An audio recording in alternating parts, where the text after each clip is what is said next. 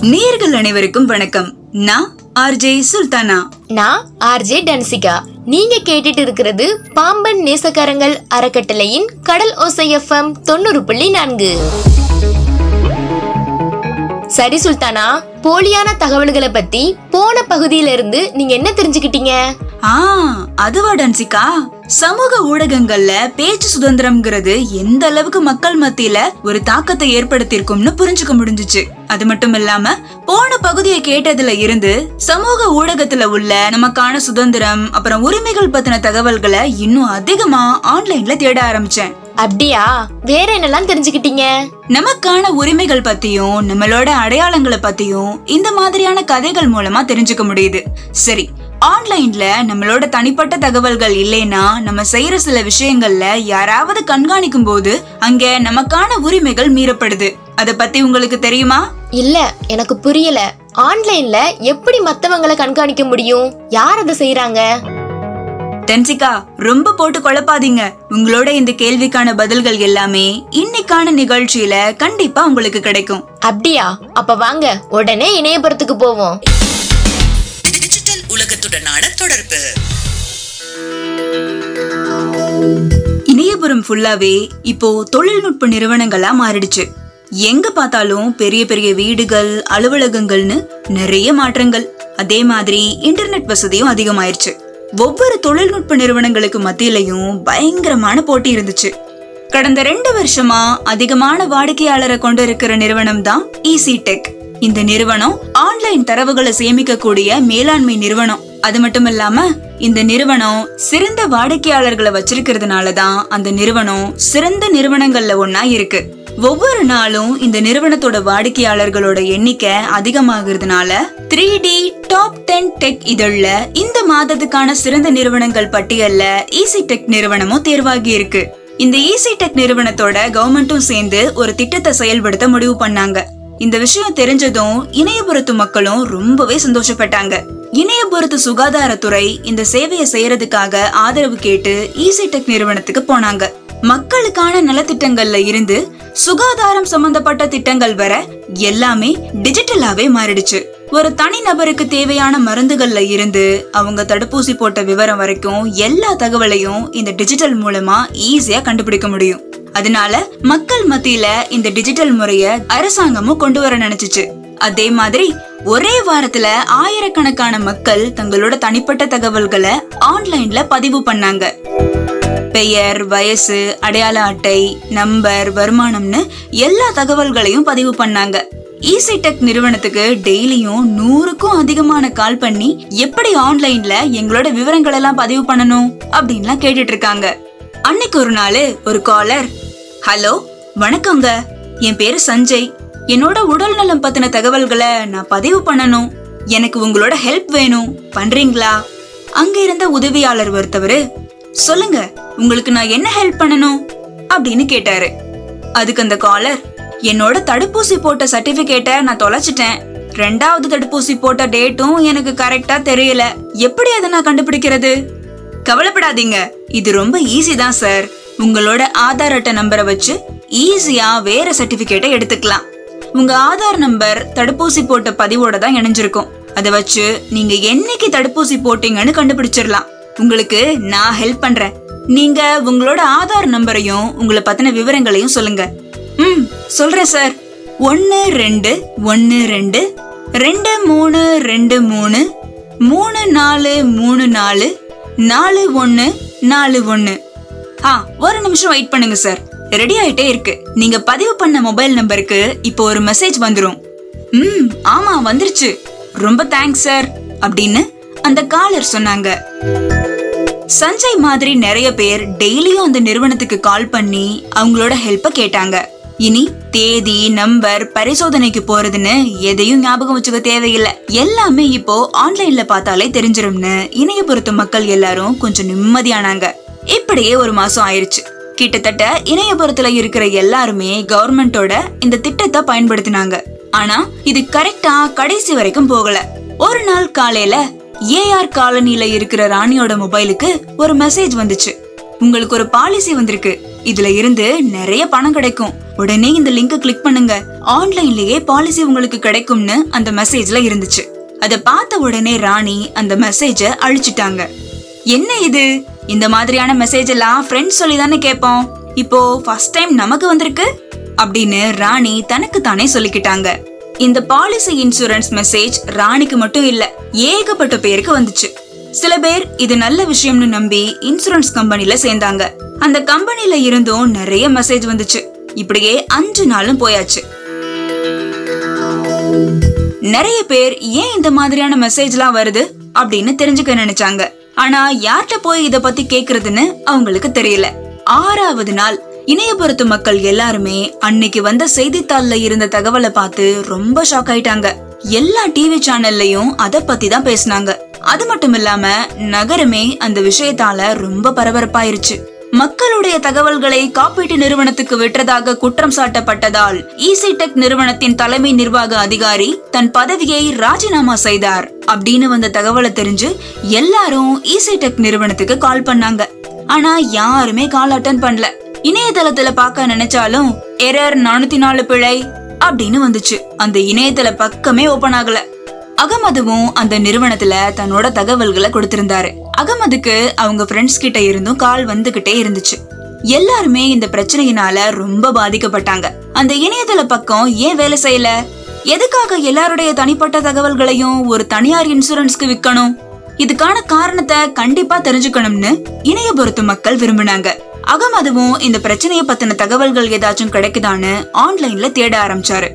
அப்படி அவர் தேடினதுல நம்பிக்கைக்கு எதிராக நடந்த இந்த செயலுக்கு கண்டிப்பாக நடவடிக்கை எடுக்க வேண்டும் என்று அரசு விசாரணை குழுவை ஏற்படுத்தியுள்ளது அப்படின்ற இந்த ஒரு தகவல் மட்டும் அகமதுக்கு கிடைச்சிச்சு.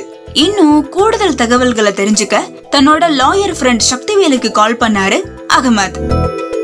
ஹலோ சக்திவேல் சார் எப்படி இருக்கீங்க? ஃப்ரீயா இருக்கீங்களா? உங்ககிட்ட நான் ஈசி டெக் நிறுவனம் சம்பந்தமா கொஞ்சம் பேசணும் அப்படின்னு அகமத் சொன்னாரு.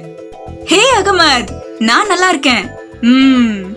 ஆமா நாங்க ஆல்ரெடி ஈசி டெக் வழக்க விசாரிச்சுக்கிட்டு தான் இருக்கோம். சரி என்கிட்ட இருந்து உங்களுக்கு இப்போ என்ன ஹெல்ப் வேணும்? அப்படின்னு சக்திவேல் கேட்டாரு. சக்திவேல் சார் எனக்கு எங்க இருந்து ஆரம்பிக்கிறதுனே தெரியல. இதுல நானுமே பாதிக்கப்பட்டிருக்கேன். இதுக்கிடையில என்னோட ஃப்ரெண்ட்ஸ் வேற எனக்கு கால் பண்ணி இப்போ நாங்க என்ன பண்ணணும்னு கேக்குறாங்க. ஆனா எனக்கே என்ன செய்யறதுன்னு தெரியாதே. முதல்ல எனக்கும் சில மெசேஜ் விளம்பரம்னு இன்சூரன்ஸ் பாலிசி சம்பந்தமா என்னோட மொபைலுக்கும் வந்துச்சு. உடனே அதை நான் டெலீட் பண்ணிட்டேன். இருந்தாலும் எங்களோட தனிப்பட்ட தகவல்கள் எல்லாம் ஏதோ ஒரு நிறுவனத்துக்கு போயிருச்சே. இப்ப நான் என்ன பண்றதுனே தெரியல அப்படின்னு அகமத் கேட்டாரு. உன் நிலைமையை என்னால புரிஞ்சுக்க முடியுது அகமத். நான் சுகாதாரத்துறைக்கும் இசி டெக் நிறுவனத்துக்கும் லீகல் ஒப்பந்தம் ஒன்னு அனுப்பியிருக்கேன். ஒரு உரிமையாளரோட அனுமதி இல்லாம அவரோட தனிப்பட்ட தகவல்களை யூஸ் பண்ணவோ பகிரவோ கூடாதுன்னு அரசாங்கம் தெளிவா சொல்லிருக்காங்க ஆனாலும் ஈசி டெக் நிறுவனம் கண்டிப்பா இந்த ஒப்பந்தத்தை மீறி இருக்கு. அது மட்டும் இல்லாம மக்களோட நம்பிக்கைக்கும் எதிரா நடந்திருக்குன்னு சக்தி வேல் அகமது கிட்ட சொன்னாரு. அதுக்கு அகமத் எந்த ஒரு நடவடிக்கை எடுக்கும் போதும் எல்லா தரப்பினருக்கு இடையிலயும் நல்ல ஒரு உடன்பாடு இருக்கணும்னு சொன்னாரு. கரெக்ட் அதனாலதான் ஈசி டெக் நிறுவனம் சுகாதாரத்துறை கூட செஞ்ச ஒப்பந்தத்தை மீறல. சட்டவிரோதமா தனி நபர்களோட தனிப்பட்ட தகவல்களை வேற ஒரு மூணாவது நபரோட பகிர்ந்திருக்காங்கன்னு சொல்றேன். ஈசி டெக் நிறுவனத்தோட தனியுரிமை கொள்கை எதுலயும் இது குறிப்பிடவே இல்ல. அதனால கண்டிப்பா இந்த ஈசி டெக் நிறுவனம் சட்ட நடவடிக்கையை எதிர்கொள்ளும் அப்படின்னு சொன்னாரு சக்திவேல். இது ரொம்ப சீரியஸான கேஸ் மாதிரி தெரியுது. ஒருத்தவங்களோட தனிப்பட்ட உடல்நிலையை குறிச்சு ஏகப்பட்ட பாலிசி சம்பந்தமான மெசேஜ் வந்துச்சு. அது உங்களுக்கே தெரியும்ல? ஆமா ஆமா. அதான் நடந்திருக்கு. ஈசி டெக் நிறுவனத்திட்ட இருந்து ஒவ்வொருத்தவங்களோட தனிப்பட்ட தகவல்கள் எல்லாத்தையும் வாங்கி இந்த ஹெல்த் இன்சூரன்ஸ் பாலிசி நிறுவனம் அவங்களோட பாலிசிக்காக இந்த தகவல்களை எல்லாம் யூஸ் பண்றாங்க. அவங்களோட லாபத்துக்காக மக்கள் தான் பாதிக்கப்படுறாங்க. இந்த மாதிரியான பாலிசி மெசேஜ்ல எப்படி நம்மளோட உடல் நலம் பத்தி இவங்களுக்கு தெரிஞ்சிச்சு? அப்படின்னு நம்மள யோசிக்க விடாம மக்களை கவர்ற மாதிரி தான் இருக்கும்னு சக்திவேல் சொன்னாரு. இது எங்களோட தனிப்பட்ட உரிமையை மீறது தான் சார். இந்த மாதிரி எங்களோட உடல் நலம் சம்பந்தப்பட்ட தகவல்களை கண்காணிக்கிறதும் ஒரு குற்றம் தான் அப்படின்னு அகமத் வருத்தத்தோட சொன்னாரு. ஆமா அகமத். ஈசி டெக் நிறுவனம் தங்களோட வாடிக்கையாளர்களை கண்காணிக்க எல்லார்கிட்ட இருந்தும் அவங்களோட தனிப்பட்ட தகவல்களை வாங்கியிருக்கு. இப்போ கண்காணிக்கிறதுனா என்னன்னு உங்களுக்கு தெரிஞ்சிருக்கோன்னு நினைக்கிறேன் அப்படின்னு சொன்னாரு சக்திவேல். ம் ஒருத்தவங்களோட அனுமதி இல்லாம அவங்க செயலையோ இல்ல அவங்களோட தகவல்களையோ பகிர்ந்துக்கிறது தான் கண்காணிக்கிறது. இது அதிகமா சுய லாபத்துக்காக பண்ணுவாங்க. இருந்தாலும் இத பத்தி இன்னும் சொல்ல முடியுமா? அப்படின்னு கேட்டாரு அகமது. கண்டிப்பா சொல்றேன். இன்னைக்கு தகவல் தொழில்நுட்பத்தோட தேவை அதிகமா இருக்கு. நிறைய தகவல்களை சேமிக்கிறோம். மத்தவங்களோட பகிர கூட செய்யறோம் இது எல்லாத்தையும் வச்சு ஈஸியா கண்காணிக்க முடியுது. இப்போ எக்ஸாம்பிளுக்கு சொல்லணும்னா நம்ம ஸ்மார்ட் போனே எடுத்துப்போமே. நம்ம யார்கிட்ட பேசணும் எங்க போனோம்னு நம்மள பத்தின எல்லா தகவலும் மொபைலோட ஹிஸ்டரியிலேயே இருக்கும். இந்த தகவல் எல்லாம் ஆன்லைன்ல சேமிக்கப்படலாம். அப்புறம் இந்த மாதிரியான பாலிசி நிறுவனம் அந்த தகவல்களை தங்களோட தேவைக்காக யூஸ் பண்ணிக்கிறாங்க. அதுக்காக ஏகப்பட்ட விளம்பரம் பண்ணி மக்களோட நம்பிக்கையை பெற நினைப்பாங்க. இது அவங்களோட லாபத்தை அதிகப்படுத்துறதுக்கான வழிதான். இந்த மாதிரி ஒருத்தவங்களோட தகவலை கண்காணிக்கிறது அவங்களோட தனிப்பட்ட உரிமையை மீறதுக்கு சமம்னு சொன்னாரு சக்திவேல். ம் ஆமா சார் நீங்க சொல்றது சரிதான் அப்படின்னு சொன்னாரு அகமத். அது மட்டும் இல்லாம இது இசி டெக் பாலிசி நிறுவனத்தால மட்டும் கண்காணிக்கப்படல.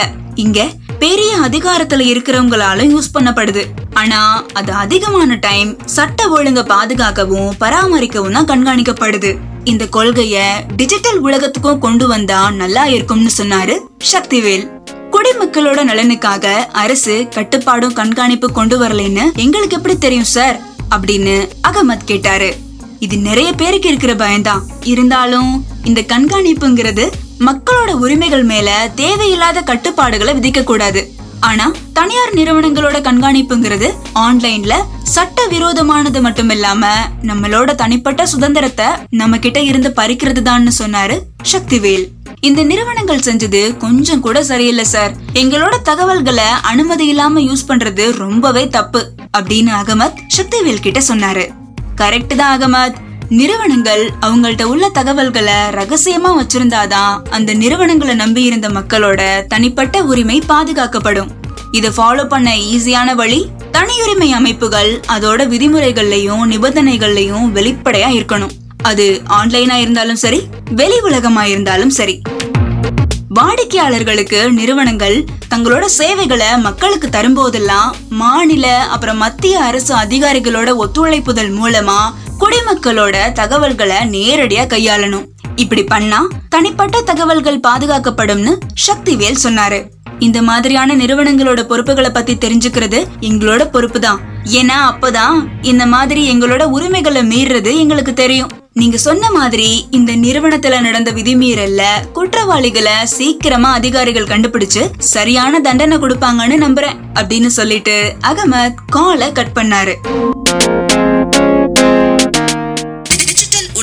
உலகத்துடனான தொடர்பு சூப்பர். எனக்கு என்ன சொல்றதுன்னே தெரியல. எனக்கும் நல்லாவே புரிஞ்சது சுல்தானா. ஆன்லைன்ல இருக்கிற நம்மளோட தகவலை இப்படிலாம் கண்காணிக்க முடியும்னு எனக்கு இதுவரை தெரியவே தெரியாது. இனிமே நம்மளோட தனிப்பட்ட தகவல்களை ஆன்லைன்ல வைக்கவே கூடாது. அப்படிதானே? இல்ல இல்ல. நீங்க தப்பா புரிஞ்சுக்கிட்டீங்கன்னு நினைக்கிறேன். ஆன்லைன்ல நம்மளோட தகவல்கள் பாதுகாப்பா இருக்கான்றதுல நம்ம கவனமா இருக்கணும்ன்றது தான் இதோட அர்த்தம். ஆன்லைன்ல நம்மளோட தகவல்களை பாதுகாக்கிறதும் நமக்கான ஒரு உரிமைதான். இப்போ நிறைய விஷயங்கள் ஆன்லைனா மாறிட்டு இருக்கு இருந்தாலும் தனியார் நிறுவனங்களோட இந்த கண்காணிப்புக்கு எதிராக கேள்வி கேட்கறதும் நம்மளோட உரிமைதான். ம் புரியுது. இந்த பகுதி ஆன்லைன்ல தனி உரிமைக்கான நம்மளோட உரிமையை பத்தி மட்டும் இல்லாம ஆன்லைன்ல நாம பதிவு பண்ற தகவல்கள் நமக்கான கருத்து சுதந்திரங்கள் இதெல்லாம் பத்தி தான் நம்மளோட தனிப்பட்ட உரிமைகளை பாதுகாத்துக்கிறதும் நமக்கான ஒரு உரிமை தான் ம் ஆமா. கண்டிப்பா இந்த பகுதியில இருந்து நம்மளோட நேர்களுக்கும் ஆன்லைன்ல தகவல்கள் கண்காணிக்கப்படுறத பத்தியும் அதை எப்ப நம்ம பாதுகாக்கணும்ன்றத பத்தியும் கண்டிப்பா தெரிஞ்சிருக்கும்னு நம்புறேன். ம் இன்னைக்கு நம்மளோட நிகழ்ச்சியில கேட்ட மாதிரியான விஷயங்களை நீங்க உங்களோட வாழ்க்கையில சந்திச்சிருக்கீங்களா? அப்படி சந்திச்சிருந்தீங்கன்னா அதை மறக்காம ஏழு பூஜ்ஜியம் ஒன்பது நான்கு நான்கு மூன்று ஒன்பது ஒன்பது ஒன்பது ஒன்பது அப்படிங்கிற வாட்ஸ்அப் எண்ணுக்கு ஷேர் பண்ணுங்க. இதோட நாங்க கிளம்புற நேரம் வந்துருச்சு. மீண்டும் அடுத்த இணைய உரிமைகளும் மனித உரிமைகள் என்ற நிகழ்ச்சியில உங்களை வந்து சந்திக்கிறோம். தொடர்ந்து இணைஞ்சிருங்க. இது பாம்பன் நேசக்கரங்கள் அறக்கட்டளையின் கடல் ஓசை எஃப்எம் தொண்ணூறு புள்ளி நான்கு.